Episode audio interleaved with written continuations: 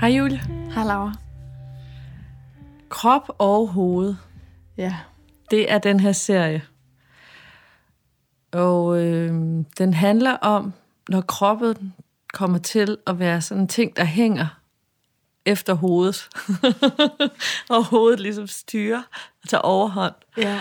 Og myldertankerne kommer, og øh, at man har en masse planer, og kroppen ikke rigtig meget ret. Og man føler sig måske ikke her meget connected til sin krop. ja. Det der med, når hovedet siger, at vi skal den vej, og kroppen siger, hell no, jeg bliver lige her. Ja, eller man bare ikke sådan rigtig ved, at man har en krop, fordi det havde man glemt, fordi man havde gået på universitetet i 100 år, og havde øvet sig i at være så klog, og så fik man det der barn, der kom ud af ens krop, og så var man bare sådan, what, hvor er det uhyggeligt, jeg har en krop. jeg taler bare af egne erfaringer. Ja, du har gået i skole i lang tid. Ja, altså jeg mere, jeg er blevet, også blevet overrasket over øh, sådan, det der med, øh, at kroppen kan alt muligt, og at øh, opleve, at man, jeg måske ikke har behandlet min krop med særlig meget respekt. Øh, og jeg er stadig helt på røven, fordi jeg kan sgu da stadig heller ikke finde ud af at behandle min krop med respekt. Men altså, øh, at mærke sin krop og turde mærke den. Ja. Og det er ligesom også det, der sker tit. Øh, det skete i hvert fald for mig i graviditeten, at det blev så præsent. Jeg kunne ikke ignorere det. Nu er du træt, nu skal du sove. Nu så sov. Gjorde Jamen- du det så? Jamen, jeg kunne, min krop, det til sidst besvimede jeg. Jeg har sådan en fornemmelse af, at det var min krop, der sagde sådan, nu stopper du. For min hjerne blev ved med at sige, hvorfor er jeg træt? Just, det var så anstrengende, at jeg hele tiden var så langsom og så følsom, og, så, og jeg ville alt muligt. Min hjerne, den kørte jo lige så hurtigt, som den plejede. Ikke? Så jeg lavede planer, og jeg gjorde ting, og jeg styrede ting, og jeg det, det, det. Og, sådan, og, og min krop blev bare mere og mere, ej, nej, nej, ej, vi skal jo bare ligge og sove. Sådan, ja, Ja, ja, sådan har jeg det faktisk lidt i dag. sådan dag i dag. Nå, men, nå, men jeg synes bare aldrig, det er holdt op. Altså, jeg, jeg synes aldrig, det er holdt op igen. Altså, efter jeg blev en mor, at, øh, at blive ved med at være så effektiv, og, og deadlines, jeg vil nå, og, og børnene skal hentes inden et bestemt tidspunkt, og så videre. Altså, mit hoved har hele tiden regnet det ud. Øhm, men jeg får så mange signaler hver dag om, at nu har jeg brug for en pause, eller jeg kan godt bruge en lur, eller skal tage et, et glas vand mere. Og, og jeg tænker, alle de der signaler, synes jeg har været nemmere at, øh, at hjælpe mig til i dag. Altså, men jeg synes, det er svært, når man har en baby, at registrere, øh, jeg er faktisk tørstig, men nu ammer jeg. Mm. Og hvis jeg rejser mig op, så går amningen i stå, så, så jeg venter med det vand, ikke? Mm. Øhm, og jeg har brug for en lur, øhm, men har ligner lort. Så nu rydder jeg op, og så vågner mit barn, inden jeg får taget en lur. Og, altså, jeg synes sådan, det, er sådan, det bliver ved. Det er sådan et tema. Øhm, er det, skal jeg lytte til min krop først, eller skal jeg tage mig af mine børn, eller mit hus, eller min karriere? Ja. Ej, jeg synes altså, det er lidt, for mig var det lidt en undtagelsestilstand der i starten. Hvad er det? Ja, og graviditeten og de første måneder der, mm. Så, så synes jeg, det finder en, har fundet en balance for mig mere. Men der er jo meget, altså der er jo mange ting, der skal gøres og ordnes og sådan noget, men, Ja. øh, altså sådan, men jeg tænker, altså der er også et, øh, det er også en gave, at ens krop lige pludselig signalerer så stærkt ting. Ja. Ting, man kunne ignorere før, dem kan man ikke ignorere på samme måde den periode der. Ja.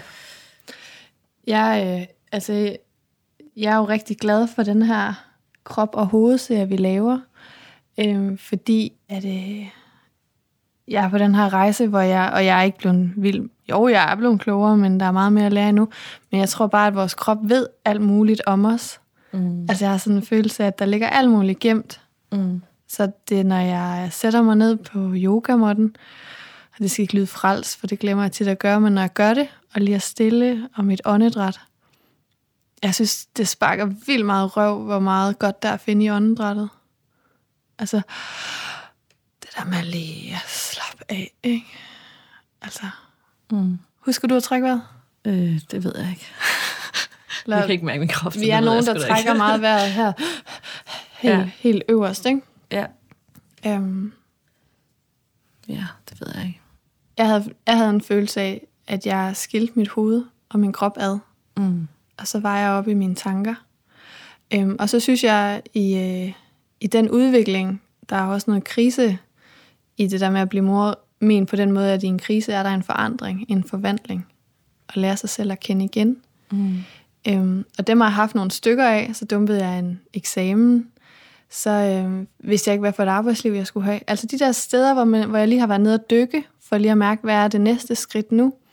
Og ved du hvad, hver gang jeg har været i de dyk, så har jeg haft sådan noget i min hals. Sådan noget, der trykker sig i min hals. Okay.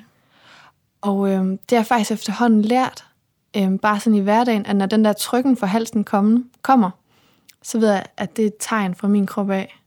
Hov, nu har du lige overskrevet, overskrevet nogle af dine egne grænser. Nu skal du tage et hvil. Mm. Men jeg har skulle hen til de erkendelser først. Mm. Så er det så nogle gange, jeg bare ignorerer det i min hverdag. Ikke? Men altså, hvis jeg lytter, så er der vildt meget øh, viden. Mm. Mm. Ja. Ja, men øhm, at have tillid til det. Jeg har, jeg, jeg, har lavet, jeg har en kollega, der altid siger, som laver film, som siger, øh, at øh, de, du ved det, du skal vide, mm. når han sender folk. Have tillid til, at du ved, din krop ved det, den skal vide, så du får lavet det, du skal lave. Ja. Det kan jo være svært, når der er en masse, der skal laves, og en masse nye ting, og en masse følelser. Men den her serie, den kommer til at handle om... Øh, og der kommer til at være nogle personlige fortællinger fra andre kvinder, hvordan de har haft det med deres krop og, og, øh, og, og deres intellekt. Og det er jo også sådan et konstrueret og skilte, konstrueret og skilte ad, ikke? Men øh, det er jo sådan en dualisme, vi opererer med tit i dag. Ikke? Så, så der tager vi ligesom det take på det at blive forældre, hvor nogle personlige fortællinger fra kvinder, der har bakset lidt med det. Og øh, så får vi besøg af kropsterapeut, mm-hmm. som vil fortælle os noget om celler og nervesystemet og stress, mm. og hvad det gør ved os.